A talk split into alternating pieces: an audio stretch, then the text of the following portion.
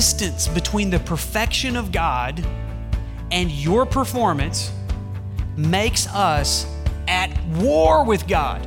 There's a hostility that exists between God and people who try to challenge Him and be their own God. And yet, look at what this verse says. It was for these people that Christ died.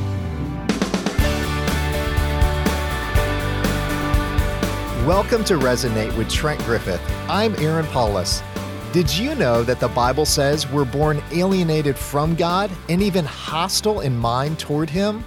And yet, the scripture says, even while that was true, Christ died for us, the godly for the ungodly. Well, I'm so glad that you could join us today. Why don't you flip with me to the book of Romans, chapter 5, and lean in as Pastor Trent teaches us who the Bible says Jesus is and to what great lengths he went to make peace for us with God. Here's Pastor Trent. Jesus was tempted but yet he never sinned. He became man, and he became, as it says, my missionary. You see, Jesus didn't just come into the world, Jesus was sent into the world. There was a purpose for which he was here. He was on a rescue mission from God. You and I are on the same mission.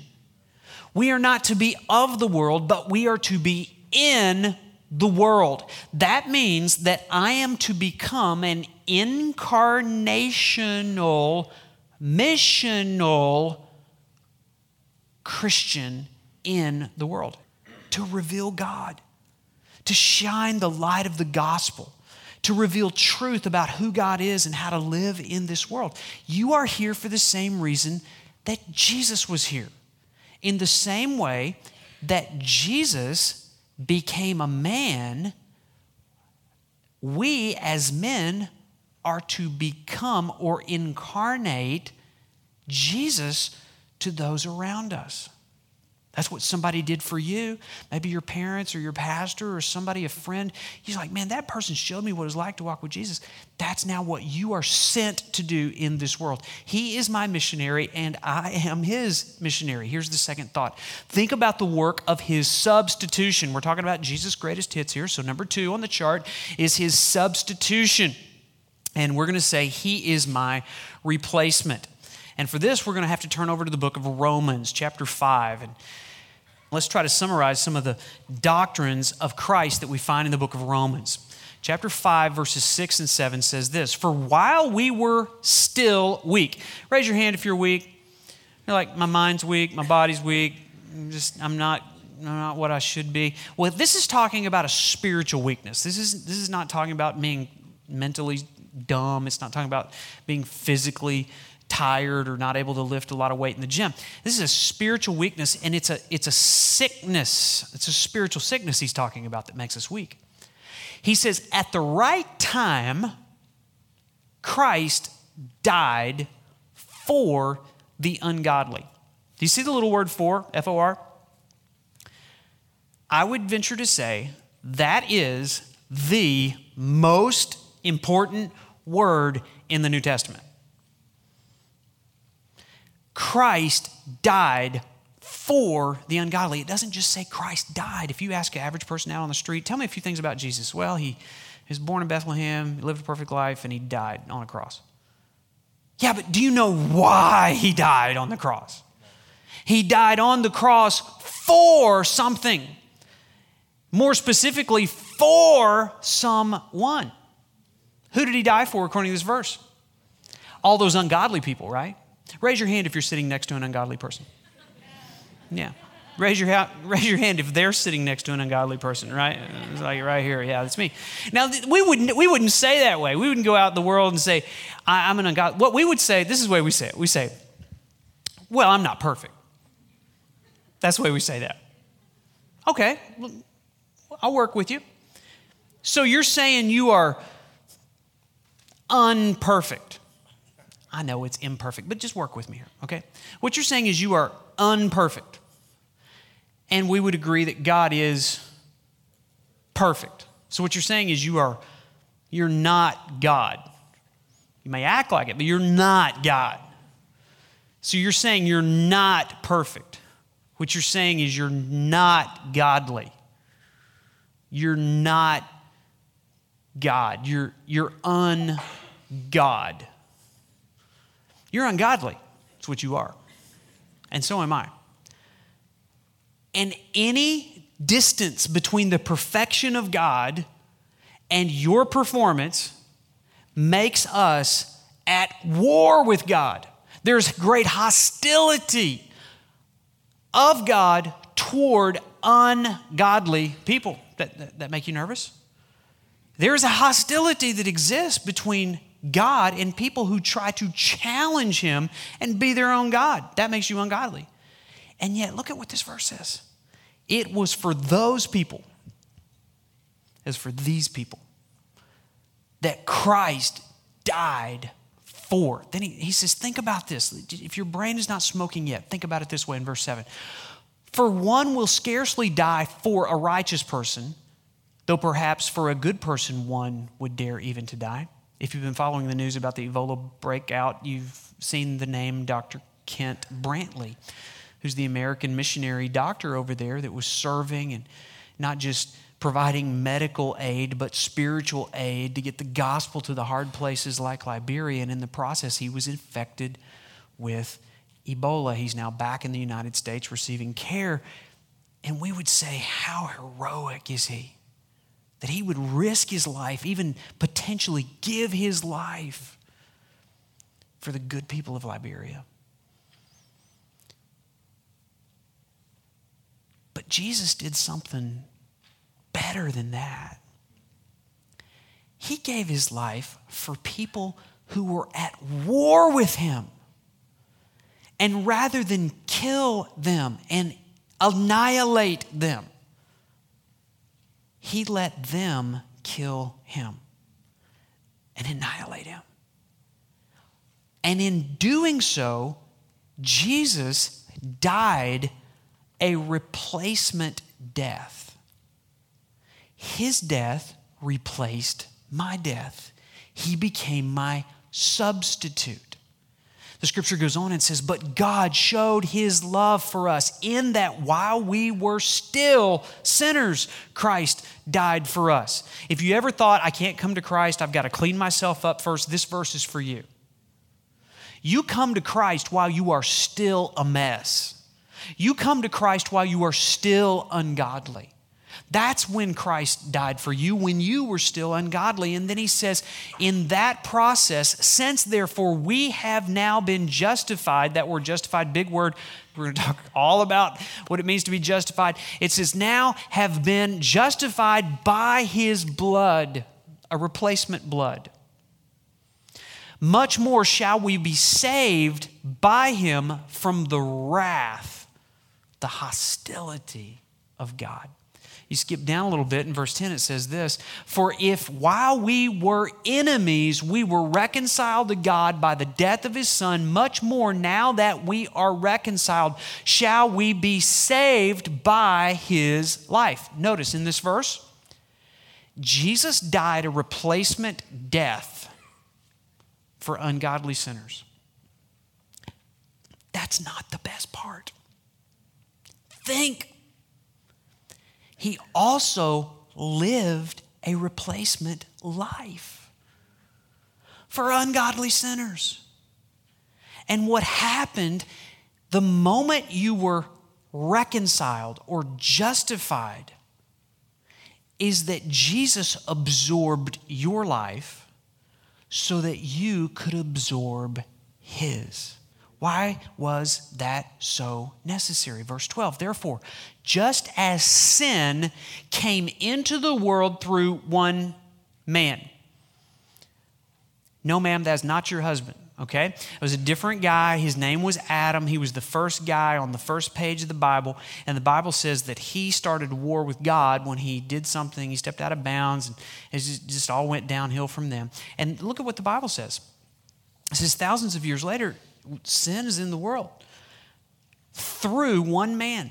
But notice, and death through sin, so death spread to all men because all sinned. It sounds like the Ebola virus, doesn't it?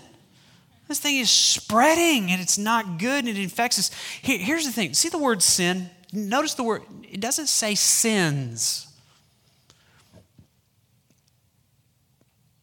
Our problem is not that we commit sins. Our problem is that we are sinners. Our problem is not a verb, our problem is a noun. We have a virus. It's the SIN virus. It's terminal and it's highly contagious. It infects your children. Pass it on. It's genetic. And it affected our first father, Adam, and he spread it to all of us, and there we were. And what this verse is teaching is we were all represented by Adam. But it goes on and says, For just as by one man's disobedience, Adam, the many were made sinners, so by one man's obedience, who's that? Jesus, the many will be made righteous. Jesus Christ came to become a substitute righteousness for the ungodly.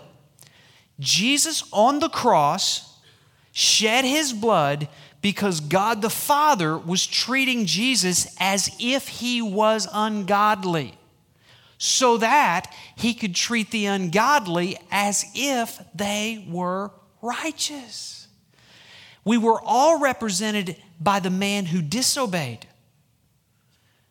We got his virus, sin. And for those of us who have placed our faith in Christ, he has represented us so that we can catch his virus too. It's called righteousness. And you can spread that too. Think about the subst- his work of substitution. He is my replacement. He lived a replacement life and he died a replacement death. Here's the third thing think about the work of his resurrection. He is my life. It's, it's a good story so far, don't you think? I mean, we're counting down the top 10 hits. We've made it to number three. Now, we probably ought to bump this one up to number one, but let's think about it this way.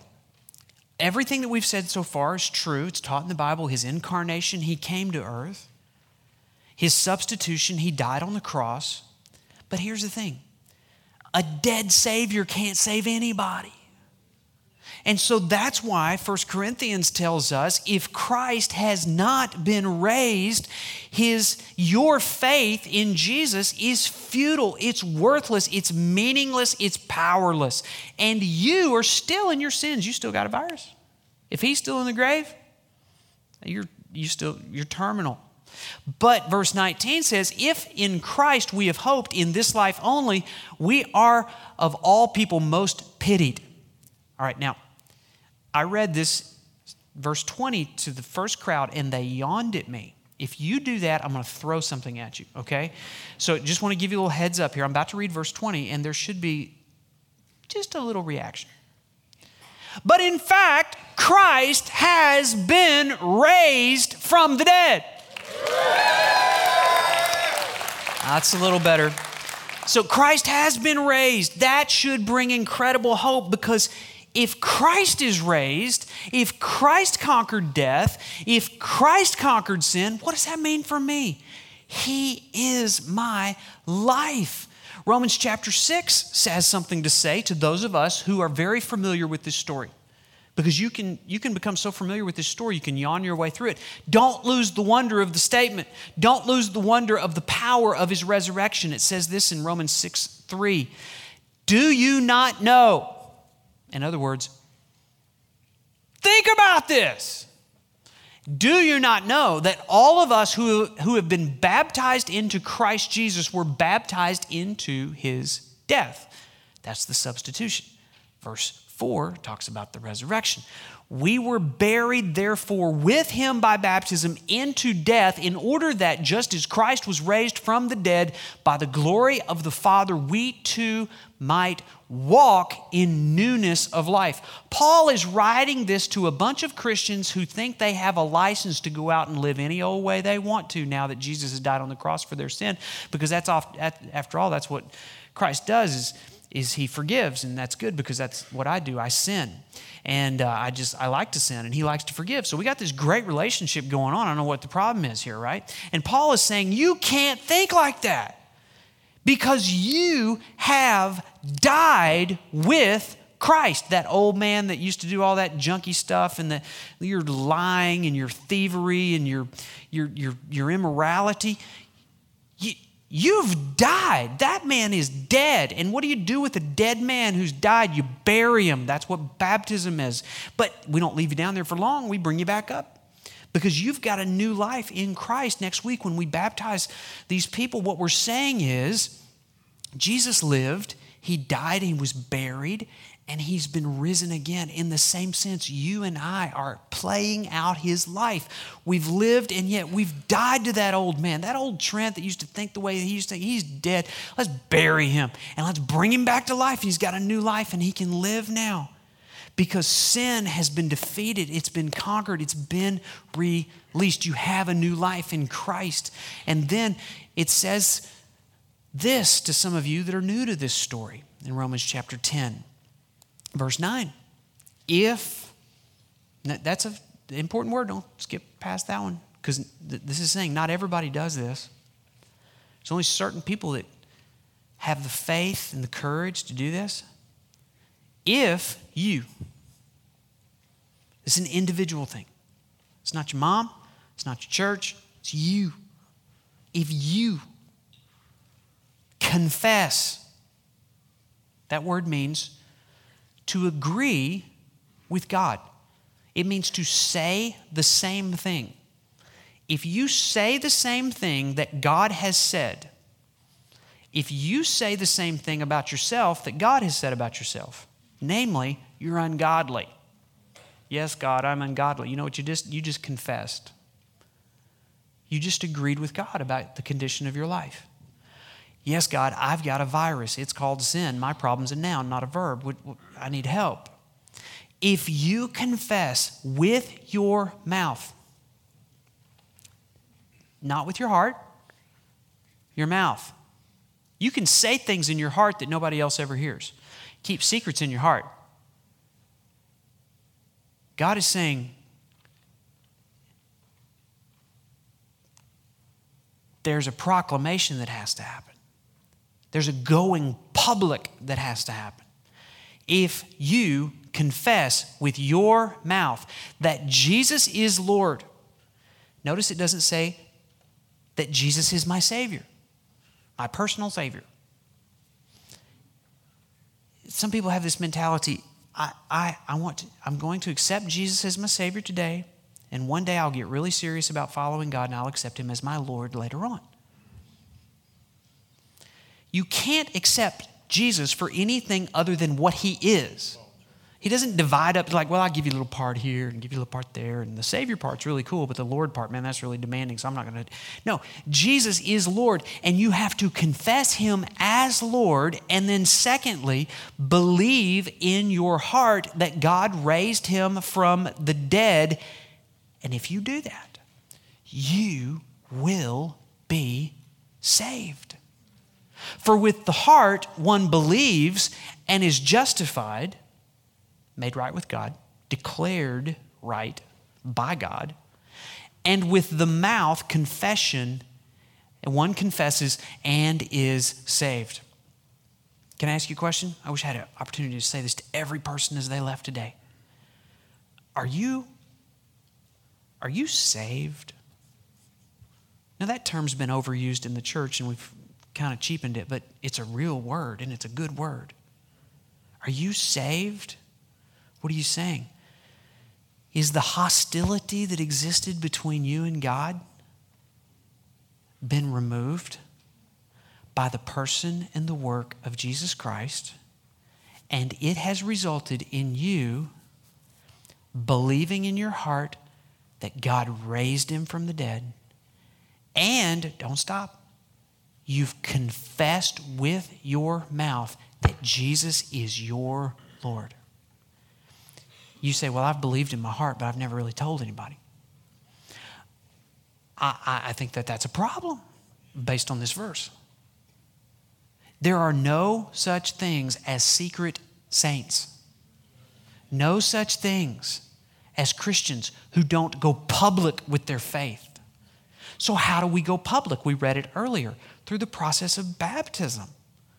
So, let me just say to you I wish I had the opportunity with each one of you. Are you saved? Do you need to believe this moment in your heart that Jesus is alive? Not just a historical figure, didn't just die on a cross, but he came out of that grave. He's alive today. Do you believe that Jesus Christ has been raised from the dead by God the Father? You believe that? Maybe for the first time in your life, God is giving you right now the faith to believe that truth. It's really unbelievable, isn't it? Unless God gives you the faith to believe. Why don't you respond to Him in your own heart? Remember, you believe in your heart. Why don't you just talk to God right now and say, Lord, I believe that you died as a substitute on that cross for my sin.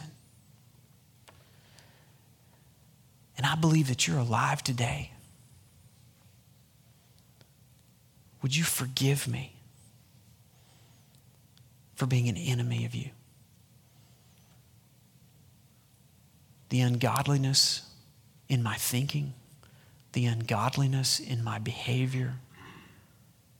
Lord, today, I need to be raised in the newness of life. I need a new life. I need to start over.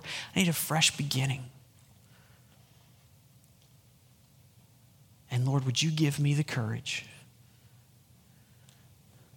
never to be ashamed of you, even to confess with my mouth, I believe that Jesus is Lord. Jesus' name. Amen. And here's the way we proclaim that as broadly as we know. We don't take out an ad in newspaper. What we do is we baptize you. And you tell the story with your life, your death, your burial, and your resurrection. Just as Jesus died, was buried, and raised again. That's what baptism's all about. Here's the fourth thing I want you to think about the work of his ascension. He is my Lord. We got him to earth, his incarnation. We got him on the cross, my substitution. And we got him out of the grave, my resurrection. But have you noticed Jesus is not here? He only lived 33 years in a physical human body. So this is bad news for us, right? Do you know that in John chapter 14, Jesus said, It is to your advantage that I go away? Well, how's that an advantage? Because he might be in Liberia today. And, or he might be at church downtown and he, he, he only had one little geographical space he could occupy and it, you know bad news for you if you couldn't get to him but he has now sent his holy spirit third person of the trinity and it is the spirit of christ no competition between jesus and the holy spirit and the holy spirit his purpose and his mission is to point to Jesus and glorify Jesus. He never draws attention to himself. He's always pointing at Jesus to glorify Jesus. And now he is here among us. If you have sensed in the last hour any tugging on your heart, if there's been any correct thinking about God, if you've had any kind of emotion of love and devotion and excitement and boldness and courage. Do you know who did that? Not me. The Holy Spirit's been here doing that in your heart, giving you the faith to believe, convincing you that you're an ungodly sinner and yet made in the image of God and loved and have incredible worth and value, and that Jesus died on that cross for you because God loves you so much. All of that truth is ignited by the Holy Spirit. And it all happened because one day Jesus ascended back to heaven. It's, we're told about it in Acts chapter 1, verse 9. It says this And when he had said these things, so he had given uh, the, the commission, sent those guys out to Judea and Jerusalem and other parts of the earth, there in verse 8, gave them power when the Holy Spirit was come. And he said, when he said all those things, as they were looking on, he was lifted up, and a cloud took him out of their sight. And that is so significant. We say, well, that's not very significant. I mean, I get off. No, it's so significant. We need to think about it.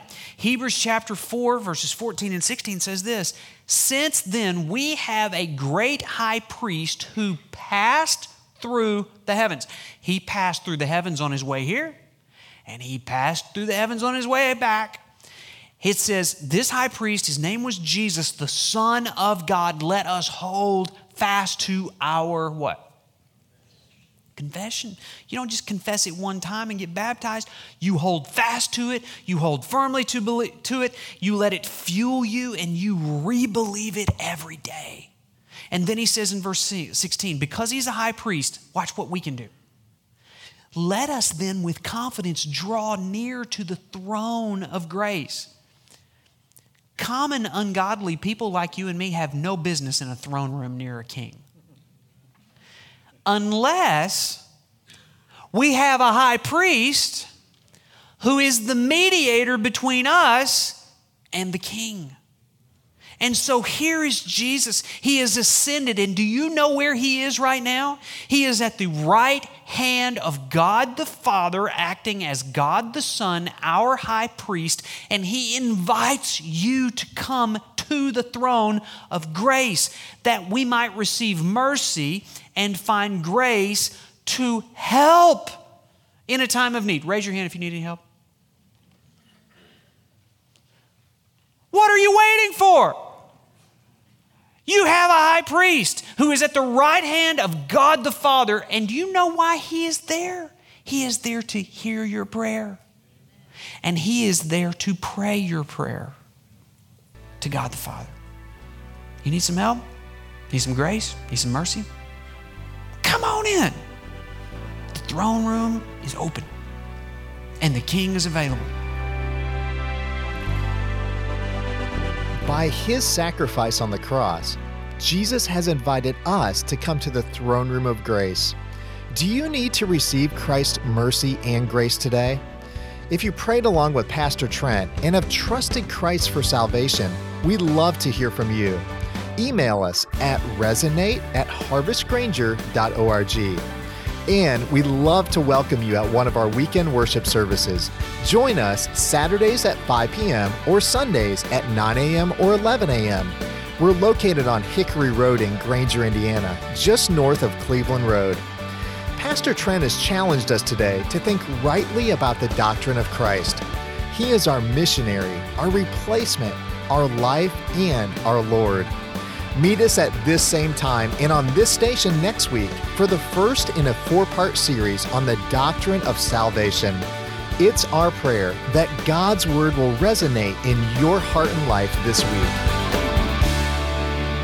Resonate with Trent Griffith is a radio ministry of Harvest Bible Chapel, Granger. Visit us online at harvestgranger.org.